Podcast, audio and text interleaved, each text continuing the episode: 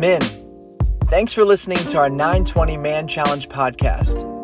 These are Bible teachings that are meant to be discussed alongside other men in community at our Blankenbaker Man Challenge gathering, where we prioritize developing a competent and confident understanding of who Jesus is and authentic and intentional male relationships.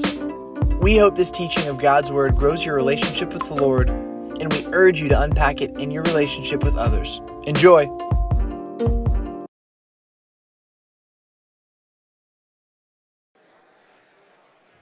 Hey, good morning, fellas. Welcome to Man Challenge. You're back. How you guys doing? Man, rough crowd. All right, but you're here. You're here. Y'all look pretty. Hey, welcome to Man Challenge. Uh, if this is your first time or you don't even know what time this is, I got a couple things for you. Um, one is at your table, whatever table you're at, there's a there's a barcode or QR code, whatever those things are called. If you could do us a favor, everybody could take a quick picture of that and then follow the directions. It literally will take you, I think, like 30 seconds if that. That really helps our, our team. Uh, it helps our church to know. And um, so thank you in advance for that. See the pictures flying like crazy. Secondly, um, whether you're a participant, came and checked this out, or a table leader, we have what's called a study guide for you guys. It's a man challenge guide. It's for the whole semester. It's important you pick one of these up because one, it kind of lets you know what we're focusing on from week to week. Also, our schedule, when we're meeting, when we're not meeting. I think there's only one time between now and the end of the semester we're not meeting over spring break a week. Uh, but this is really helpful. We, we encourage you, I encourage you to, uh, man, use this as a, as, a, as a source if you don't already have a plan for how you can spend some time being still and, and knowing that God is God and allowing Him to sharpen you, so that you're coming in here already kind of kind of uh, teed up with where where we're going. It's just it's meant to be really helpful for you, and I hope it is helpful. Today, ironically, we're in one at a time session two, a tax collector, which is ironic because saying that word reminds me I've got about ten things I'm supposed to get to my wife uh, for taxes. So hey, it's a great day to think about taxes. Um, just me? Okay, looks like none of y'all file taxes. Awesome. Way to lead the charge. Hey, uh, one thing, one of our values is to take, uh, developing a next step of faith for every man. And we have a guy, I think, that's here this morning. Jeff Wachtel, you in the house? Yes. This dude called me last Thursday and said, Hey, man, it's time. I want to get baptized. So last Friday at 5 o'clock, he showed up, and, and yeah, that is worth celebrating.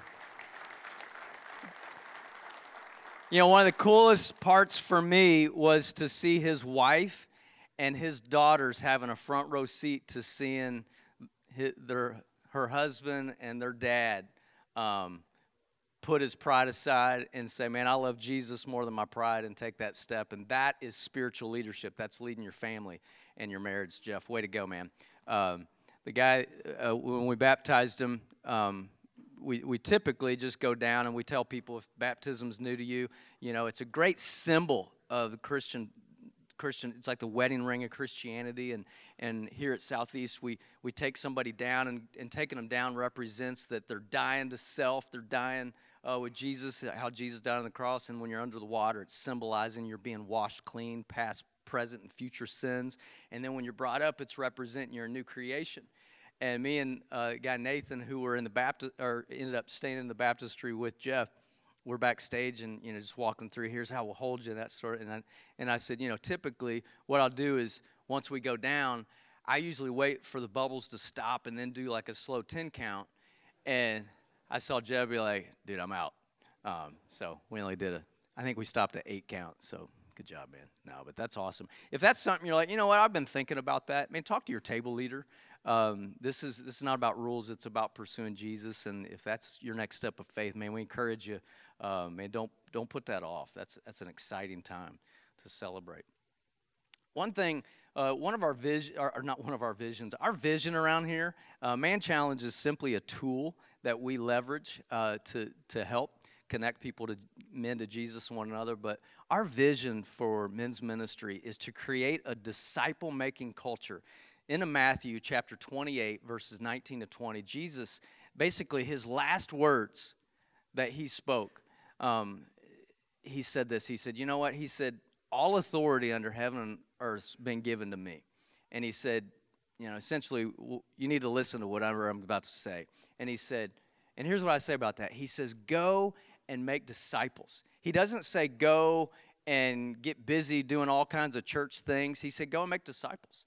Uh, and teaching them. And so, our vision is to create a disciple making culture. Um, and what that means is it's like it's basically sharing your life of what Jesus has done and pointing pointing one man at a time, one person at a time towards Jesus' redemptive power. And it's, you know, Howard Hendricks says you can impress people from a distance, but you can only influence and be influenced from up close. It's it's not bringing a crowd together. It's it's literally that man grabbing a couple dudes and and sharing your life and what God's teaching you and pointing towards Scripture and all that sort of thing. And so our our vision is to create a disciple making culture. That's how we view every one of you in this room. Whether you're here going, man, I'm just checking this out or not. We view you as a future disciple maker. And so that's that's the lens for everything we do. And if you've been here for, for any amount of time, you know Mason Bramer um, was our men's associate. He was on our team for five years, and back in October, um, he took his next step of faith, moved up to Ottawa, Canada, to keep that keep making disciples um, and make disciples. And So we've we've been down a teammate, a significant teammate for the past four plus months, and I am super excited uh, to give a, a, reveal today. This past Monday, a new guy started on our team, and before I share who it is, I want to tell you. Um, man, I'm so excited for this guy to join our team because Psalm 78 72 says, And David shepherded them with integrity of heart. And it says, With skillful hands he led them. Um, and the guy I'm going to introduce to you briefly, he is a, a guy who has integrity of heart, and he has, I've watched him uh, from a distance and up close. He has skillful hands, skillful disciple making hands. He's a very capable communicator, but his heart beats fastest to get guys close and to disciple them. And so it's like, why, why would we not bring a guy on, on board uh, who is already a proven disciple maker to help us pursue this creating a disciple making culture. And so this guy has joined our has joined our team this past Monday. He's also heading uh, leading the charge with U of L FCA, and um, it's like, well, man, so he's leaving FCA. No, we are building a bridge between men's ministry and U of L FCA, and we're going to let unleash him to focus on the specifics of helping us create a disciple making culture. That's what he's doing down at U of L campus. And so, with no further ado, I want to introduce to you our new men's associate, Chris Morgan.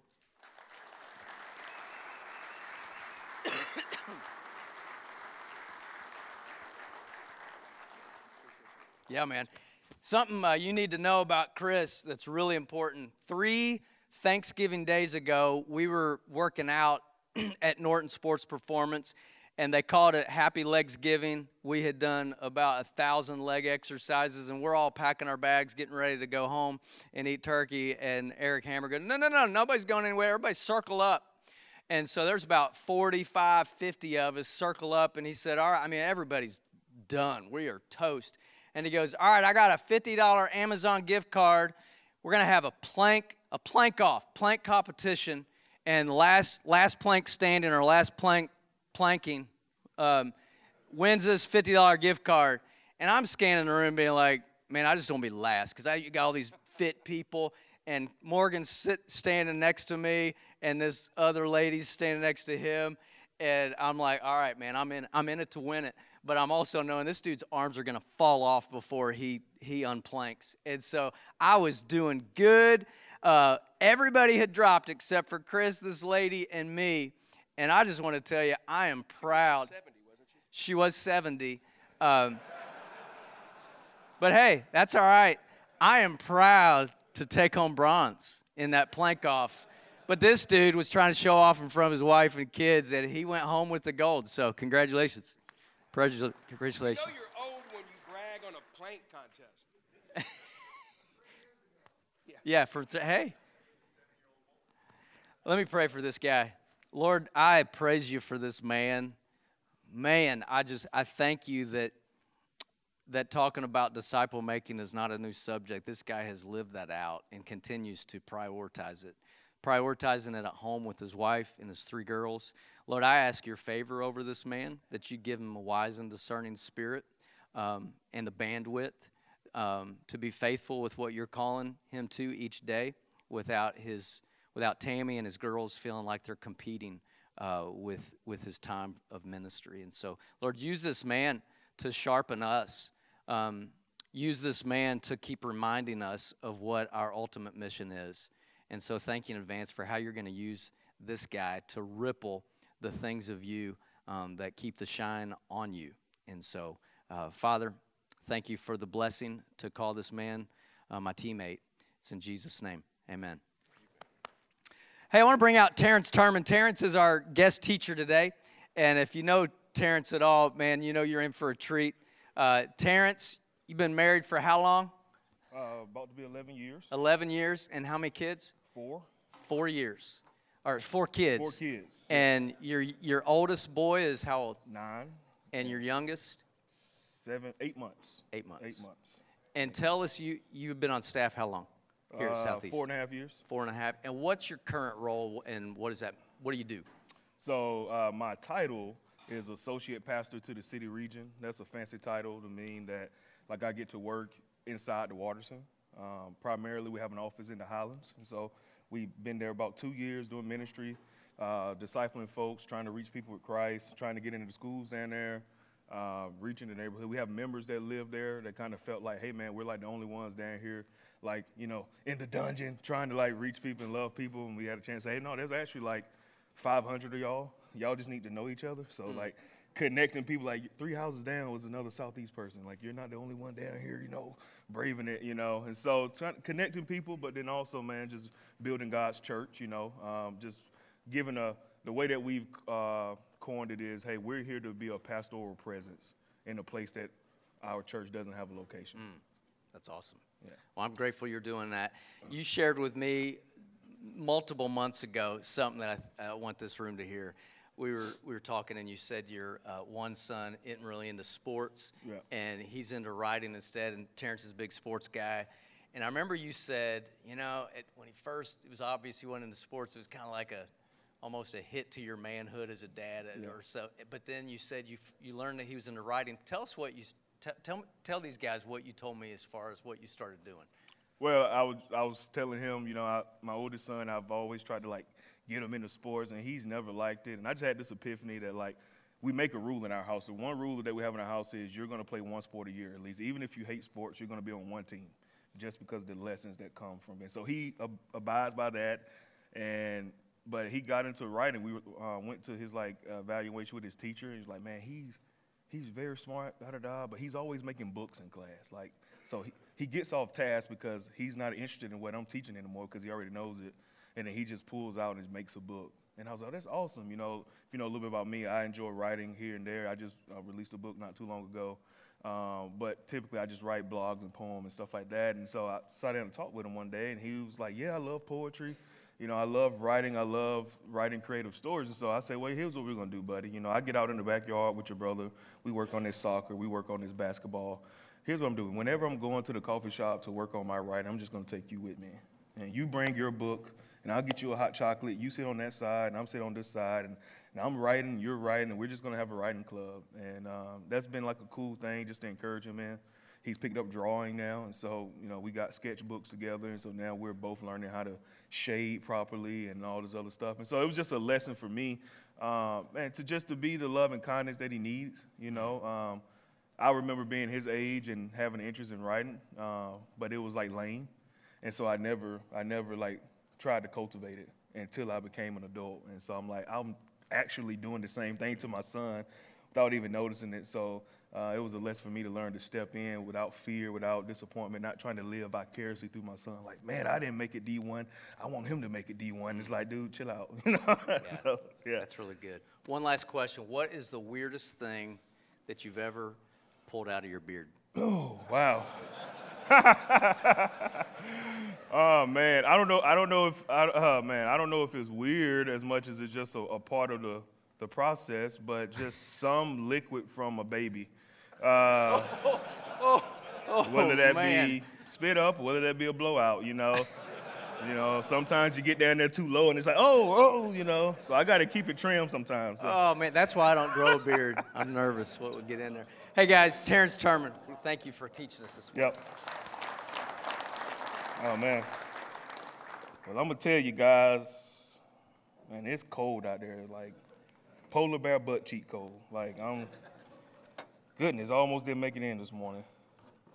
But I'm excited to be here with you all, man. Uh, this is really cool for me. Like I always get enjoy getting the chance to speak at Man Challenge.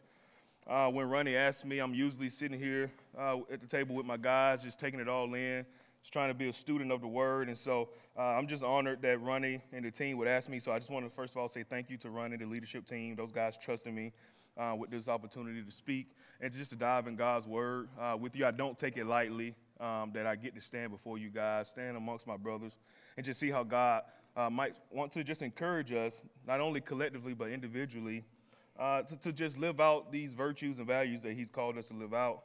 Um, and today we have the awesome opportunity to continue in this series talking about one at a time. Our whole church is kind of going through this series from the kids to the adults about what it means to live a one at a time life. And what we're doing is we're looking at different stories of how Jesus and others uh, went about making kingdom impact. You know, they did this one conversation at a time, one encounter at a time, one healing at a time. And what we're going to learn today is uh, we had one guy that did it uh, one meal at a time.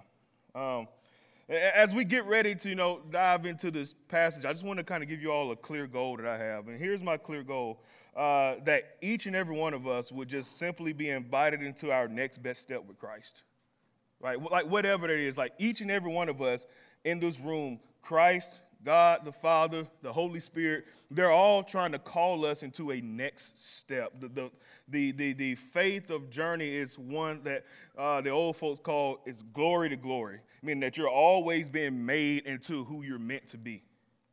And so there's a next best step for everybody in this room. And I just want to help cultivate a heart that would say yes to that and so that no man would leave here empty handed, but instead we would all leave here open handedly, right? Open handedly, ready just to say yes to whatever God's calling us to. With that said, Father God, I just thank you. Thank you for this opportunity. Thank you for this time. And Lord, I pray that not by my might, Lord, but by your strength, that your word would be proclaimed today. So, Lord, I pray that uh, I would decrease Lord, and that you would increase. Holy Spirit, I pray that you would do only what you can do. Illuminate your word so that it might make sense to every ear and every heart and every soul and every mind. And when it's all said and done, Lord, may you forever receive the glory. Just pray that in the mighty name of Jesus. Amen. I did not come to call the righteous, but sinners to repentance. These few words are some of the most significant words spoken by Jesus in his earthly ministry. In one sentence, Jesus revealed to all who listened his heart for the lost, the purpose of his ministry, and gave context for his actions and even later, his sacrificial death. In these words, we find the only qualification that makes us attractive to Jesus it's our brokenness. This was the case for one obscure tax collector by the name of Levi. We know Levi as Matthew, and on this day, just like any other day, in cultural betrayal, this very Jewish man was out on his job collecting tax for Rome. To do this job was to portray his very existence as a Jew. In a sense, this man had joined the enemy. To the poor and needy, he had become the oppressor, collecting taxes they didn't have to give. To the religious elite, he was a reprehensible social outcast that was virtually unclean. If I had to sum it up, on this day sat a man in a booth that needed a way of escape. In that booth sat a man who needed a guilt free, tangible hope. And on this day, not only did that hope become tangible, but it became his reality. If you have your Bibles, you can join me in God's Word. I'm going to be reading from the book of Mark, chapter 2. We're going to read verses 13 through 17, and then we're going to hop over to the book of Luke, and we're going to read uh, from chapter 5, verses 27 to 32. And these are the same story, but the authors gave us some different details that I want us to get all of it this morning. So, first, we're going to be in the book of Mark, chapter 2, verses 13 through 17. says this Then Jesus went out again beside the sea. The whole crowd was coming to him, and he taught them. Then, moving on, he saw Levi, the son of Alphaeus, sitting at the tax office, and he said to him, Follow me. So he got up and followed him. While he was reclining at the table in Levi's house, many tax collectors and sinners were also guests with Jesus and his disciples because there were many who were following him. When the scribes of the Pharisees saw that he was eating with sinners and tax collectors, they asked his disciples, Why does he eat with tax collectors and sinners?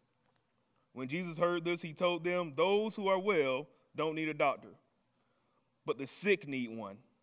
I didn't come to call the righteous, but sinners. And let's jump over to the book of Luke, chapter 5. Give you a minute to get there as I get there. We're going to be in verses 27 through 32.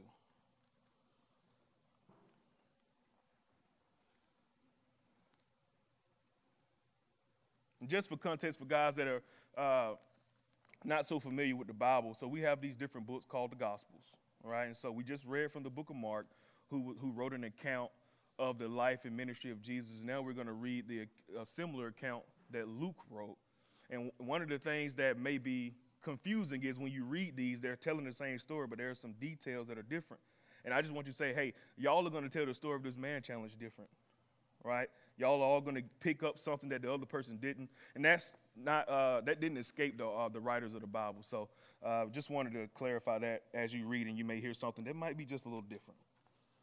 So, starting in verse 27, says this After this, Jesus went out and saw a tax, uh, excuse me, saw a tax collector named Levi sitting at the tax office.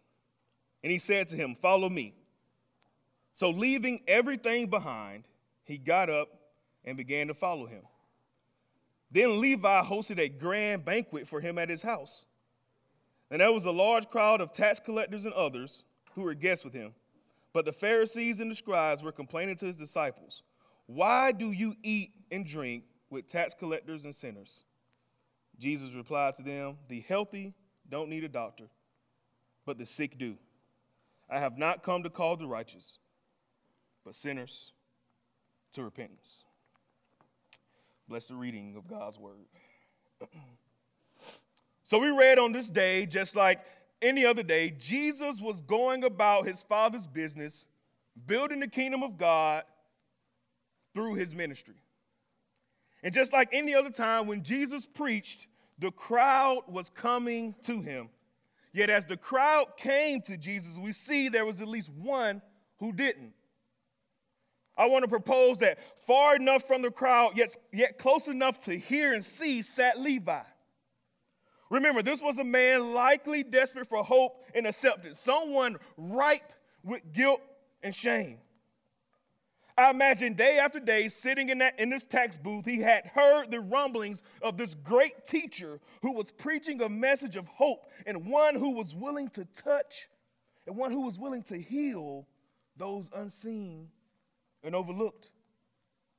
And on this day, passing by and only the way that Jesus could, he looked at this man saw his need, and invited him into relationship. John 3:17 says this, "For God did not send his son into the world to condemn the world, but to save the world through him." Two simple words made this a reality for Levi. Two simple words emancipated Levi to walk on the narrow path. Two simple words transformed a life of separation into a life of dedication. Two simple words follow me. Jesus, from the authority of his godness and, and his loving compassion, said unto Levi, Listen, son, get up, leave this mess, repent, believe, and walk with me. Now, don't read the text wrong. Jesus in this moment didn't give some flippant invite to join the caravan of fan, foes, and frenemies. Instead, it was a, uh, as if the words of Jesus captivated Levi's heart. It's, it's as if it, Levi sat there in that chair or whatever he was sitting on, and it just snatched him out of that booth, and uncontrollably, he had to come out and walk with Jesus. And as we already read in the book of Luke, of this account, we learned that Levi left everything behind and followed Jesus. Here's what I believe, man. If such a story can be true for Levi, then these very same things can be true for any man in this room. There is no one here too far off or, or too beat down for Jesus. In the same way that he called Levi into relationship, he's calling all of us into relationship. In the same way Levi accepted that call, you can accept that call. And, and it all comes down to a simple thing is that when Jesus calls, are you willing to leave your tax booth? Here's a homework assignment. I'm going to give y'all a few homework assignments today. What do you need to leave behind? Just write that down. What, what do you need to leave behind? Take some time and ask, what do you need to leave? That's for non believers and believers. What do you need to leave behind?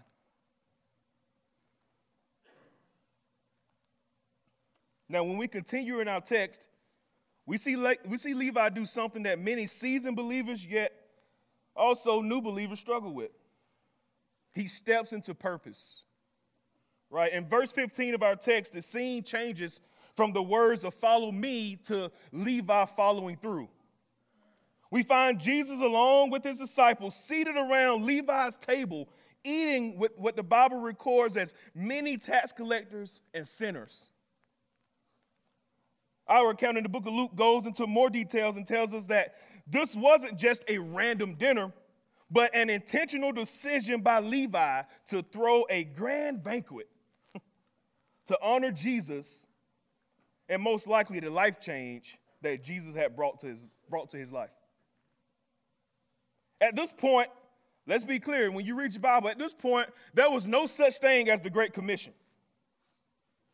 But compelled by this moment in his life, this brand new, untrained disciple used the simple art of sharing a meal to go deeper in faith relationships, and community. He saw the mission of Jesus and said, Hey, I'm joining in. Now, for context similar to today, to share a meal with somebody in your home was to invite them into an intimate, up close, and personal space. And to be someone to accept that invitation was to allow yourself to be freely associated with whomever you're eating with. For Jesus, reclining at this table with these religious outcasts and sinners was a tangible expression of his great love for them. In a sense, he was foreshadowing the shame he would embrace and the acceptance he would extend over two years later from a bloody cross. For Levi, reclining at this table meant something totally different. Yes, it echoed his acceptance of his fellow tax collectors, but this table was also about a changed life and a potential for more. A changed life determined to make his circle of influence God's table of impact. And when we keep reading, as we will see in a minute, for the Pharisees and for the teachers, Jesus reclining at this table was another moment in which he confounded their wisdom and brought social chaos to their religious order. It was another time in which his loving grace casted a shadow on their good religion. Paramount to these three implications is one major truth it's the reality that Jesus makes room and finds great comfort in the presence of those who need him most. It's the truth that people with brokenness, people with self destructive habits, people with a need for redemption are precisely the reason that Jesus came. And in fact, it is these people, guilty as charged, that Jesus chooses to build his kingdom with, in, and through. What Levi's immediate response teaches all of us is this hey, no matter who we are, and no matter where we find ourselves as followers of Jesus, we always have the simple resource of the story of our acceptance and hospitality to make kingdom impact. If you follow Jesus, if you've been baptized into the faith, you have a story of acceptance that needs to be heard. I don't care if it was when you were seven or when you were 77. That was transformation that's happened in your life. And that's a story, that's a perspective on the love of God that needs to be heard. And the safest place to do it is when somebody's stuffing their mouth with something really good. There's something about a table that just brings people guards down. There's something about good food that just welcomes people in. We all have that potential.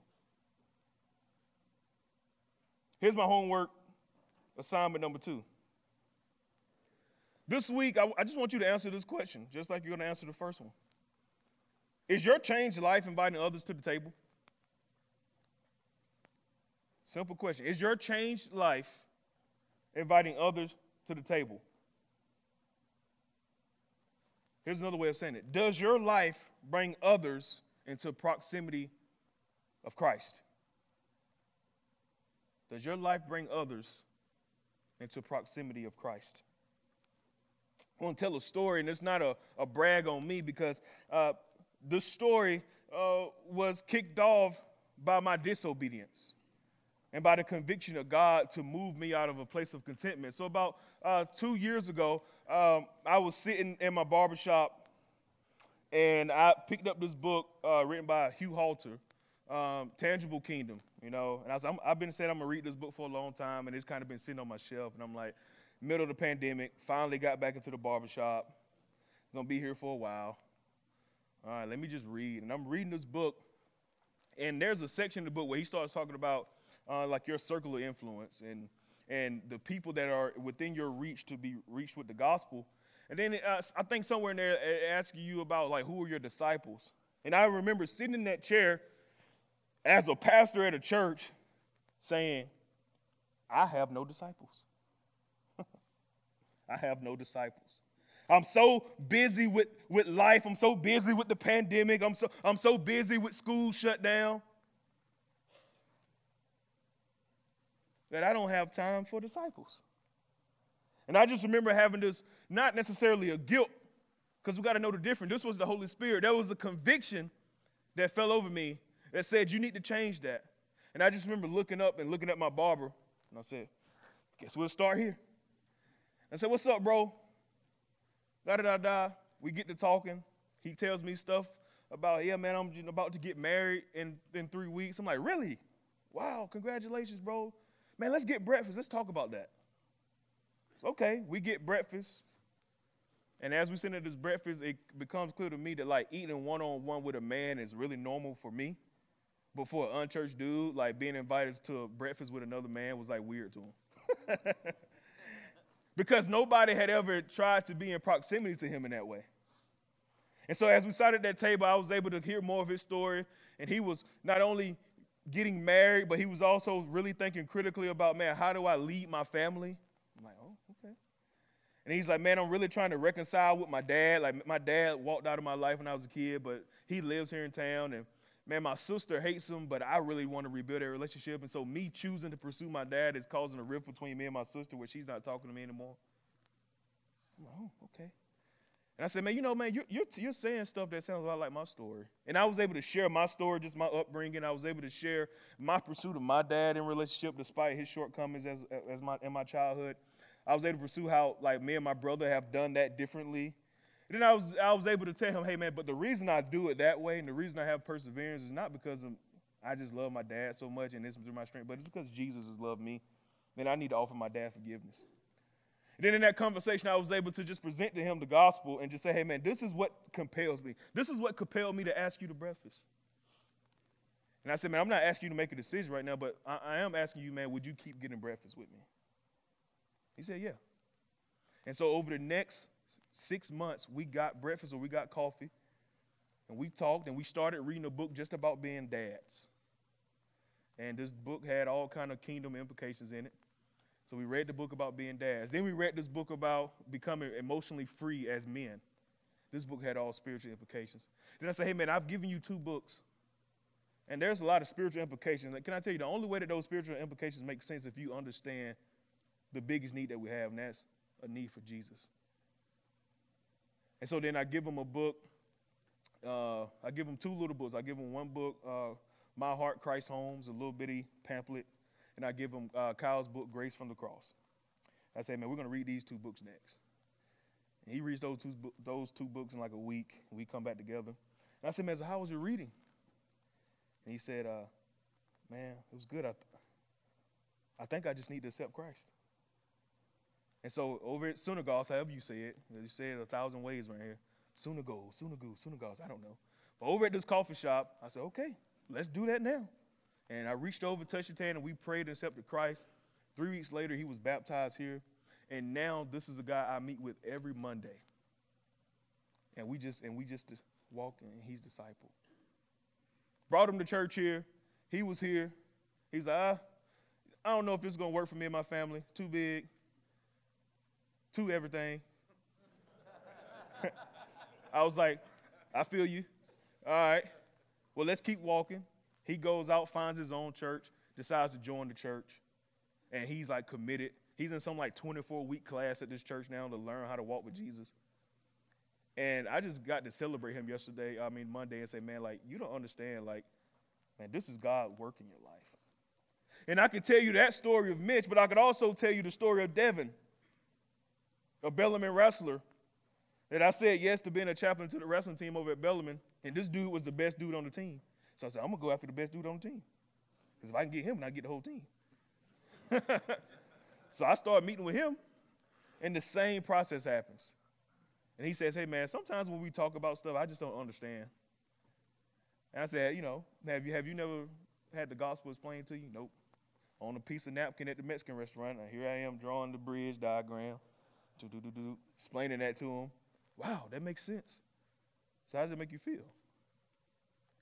I want that. Let's pray. We pray he accepts Christ at a Mexican restaurant. Now, this dude is in a small group, walk with Jesus. He's the first person in his family to ever accept Jesus. And it's like all of this happened not by my might, but because when the conviction of God came over me to walk in purpose, I said yes. So I wonder when I ask that question, is your life inviting others to the table? Is it inviting others to the table?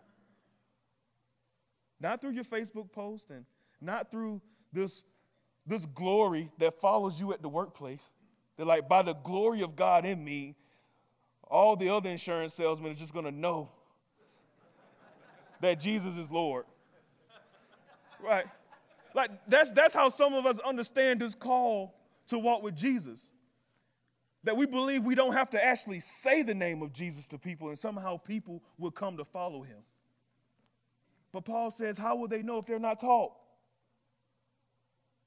How will they know if no one teaches them? Just like the Ethiopian eunuch who couldn't understand, somebody had to teach him. So, who are you inviting to the table? The last scene we get in our story is something that becomes pretty customary for Jesus in his ministry as he is teaching and choosing to love those who need him most, those who refuse to love have questions. like some today, these Pharisees and scribes understood holiness more from a lens of what we avoid versus what we pursue and what we redeem. I mean, these were men who knew by heart all the warnings of the Psalms and the Proverbs about avoiding corrupt and evil people. So surely, surely these guys were right. Except in all their avoiding, they missed the Father's heart. One of the primary reasons for their mistaken theology was their failure to remember. Their failure to remember. And all of their memory verses about being holy and, and checking all the boxes, I imagine they forgot Psalm 14:3 that says, They have all turned aside. Together they have become corrupt. There is none who does good, not even one. In short, they forgot to remember their brokenness. They forgot to remember their need. They forgot to remember their lack and their deficiencies. They no longer saw their own sin, but could only see the sin of others. Here's what I believe, man. The failures of these men are written down to be our reminders. Right?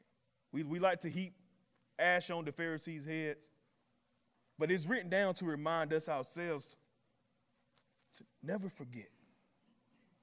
Never forget. Never forget that all have sinned and fallen short of the glory of God. Never forget that there is a log in your eye. and as you see someone else's speck, take care of that log first. Never forget that while you were still a sinner, Jesus died for you. Never forget that it is by grace that you have been saved, not from yourselves, but as a free gift of God. Never forget that in response to all of that, the call is to go and make disciples, not much of ourselves. Brothers, never forget your story. Never forget what God has brought you from and to. Never forget how faithful He has been. And, and always remember if He did it for you, He wants to do it for other people too. If we're faithful to do that, we'll likely find ourselves as men making room rather than making reasons. Homework assignment number three. I just want you to take some time this week. some of you guys probably hadn't done this in 30 years. I just want you to write out your testimony. I want you to write it out in as much detail as possible. And I mean, not just your coming to faith, because that might be really short. I grew up in a Christian home, always went to church, got baptized when I was in the womb, and never departed from the church right? And that's a beautiful story. I'm praying that for my kids. Like right now, they're still in the faith. We'll see when they hit teenage years. So, but I want you to write in as much detail as possible. And not just your coming to faith story, but also the major growing that's happened in your faith. Because when you came to faith, you still had some strongholds. You still had some things that held you down. You still might have had a porn addiction. You still had a problem with drinking. You still was a womanizer. Yeah, you, you, you still were, was, uh, wasn't, wasn't up, up to date on your taxes. That's why none of y'all, you know, rooted with, running. Some of y'all, you know, got that Trump syndrome with the taxes. All right? But seriously, write out in all the detail you can. Because I want you to see that glory to glory that I talked about earlier. How God didn't just get you to the foot of the cross, but He crucified you there. but then He brought you from the grave. And He sent you out in the same way that He showed Himself at the resurrection, and people marveled. He sent you out to do the same thing. And the way that He walked through a door and showed somebody His hands to prove that he is who he says he is. He sent you out to walk through any door and any wall that people put up and to put out your hands and prove that Jesus is who he says he is. But do you know your story? Have you seen the glory of God in your life? Have you forgotten the glory of God? That may be the difference between you bringing someone to Christ. That, that, that could be the difference in your continence right now, in your perspective, because some of y'all are beat down. Some of y'all, some of y'all are beat down thinking, man, that you that you don't know if you even still have faith because you're just in a season of sin and, and you just can't figure it out. And sometimes looking back and say, well, I ain't what I used to be. And, and, and my desire to actually know the Lord is evidence that I actually know the Lord. So know your story. In closing our in our time of reflection this morning, I just want to leave us with three observations and encouragements. Hopefully, uh, these are uh, just as helpful to me as I was reading as they were to you, and just kind of tie a nice bow on our study time this morning. So the first thing is this: is that in the midst of the crowd, we saw Jesus was still able to see the one. Like in the midst of the crowd, he still saw the one. And I say that to you because I don't ever want you to think that you're invisible to God. Don't ever think you're invisible to God. There's a name in the Bible, El Roi, for God. It says he's the God who sees. He's the God who sees. That, that's not just an Old Testament characteristic of God, that's a forever characteristic of God. He sees you. Don't ever think you're invisible. Number two, in the midst of the noise, Levi still accepted the call. I want to say, man, no matter where you are in your journey, don't let the noise drown out the good news. Don't let the noise drown out the good news. Listen, Christ has redeemed you, He's redeemed you, and He's going to complete what He started. So where you sit today may be hard, but don't let the noise take the good news from you. Some of you in here need to say yes to Jesus, and the noise of culture is keeping you from saying yes because you have questions and, and you don't want to offend your best friend. The noise, the misconceptions of what it means to love Jesus. Hey, don't let the noise take from you the good news.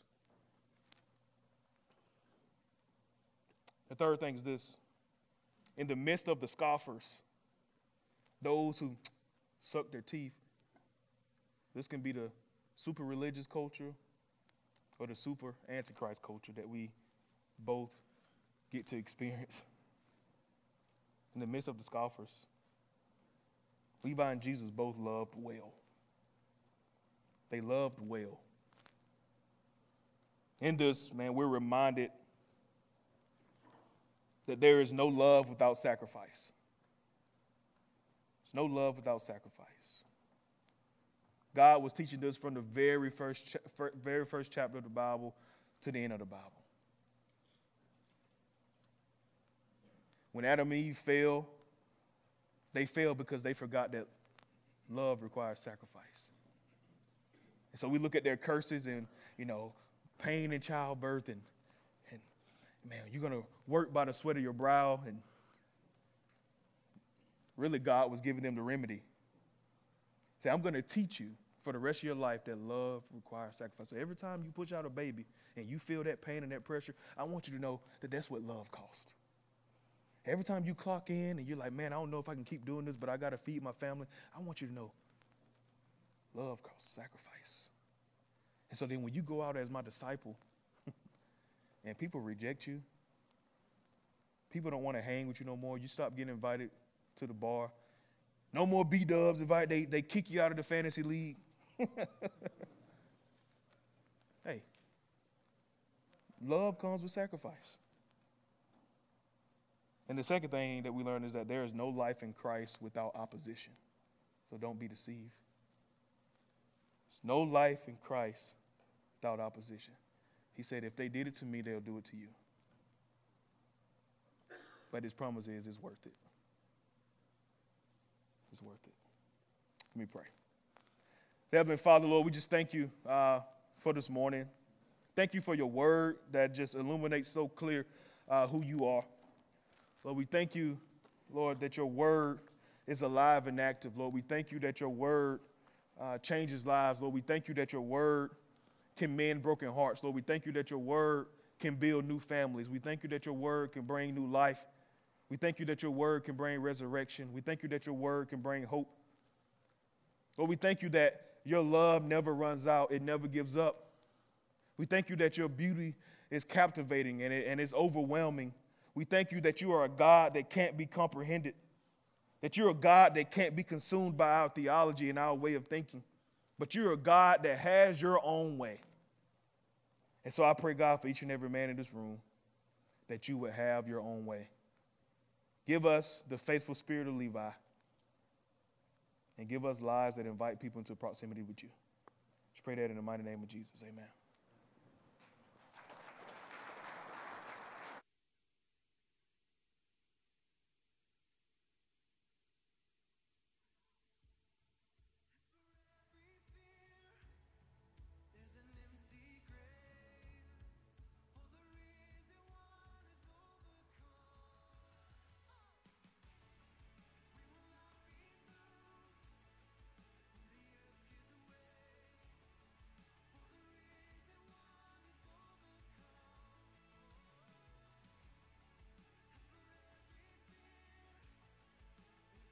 Thanks for listening to this week's Bible teaching from Man Challenge at the Blankenbaker campus of Southeast Christian Church. For more information on how to get involved, reach out to us via the email address in our podcast description or find us on social media.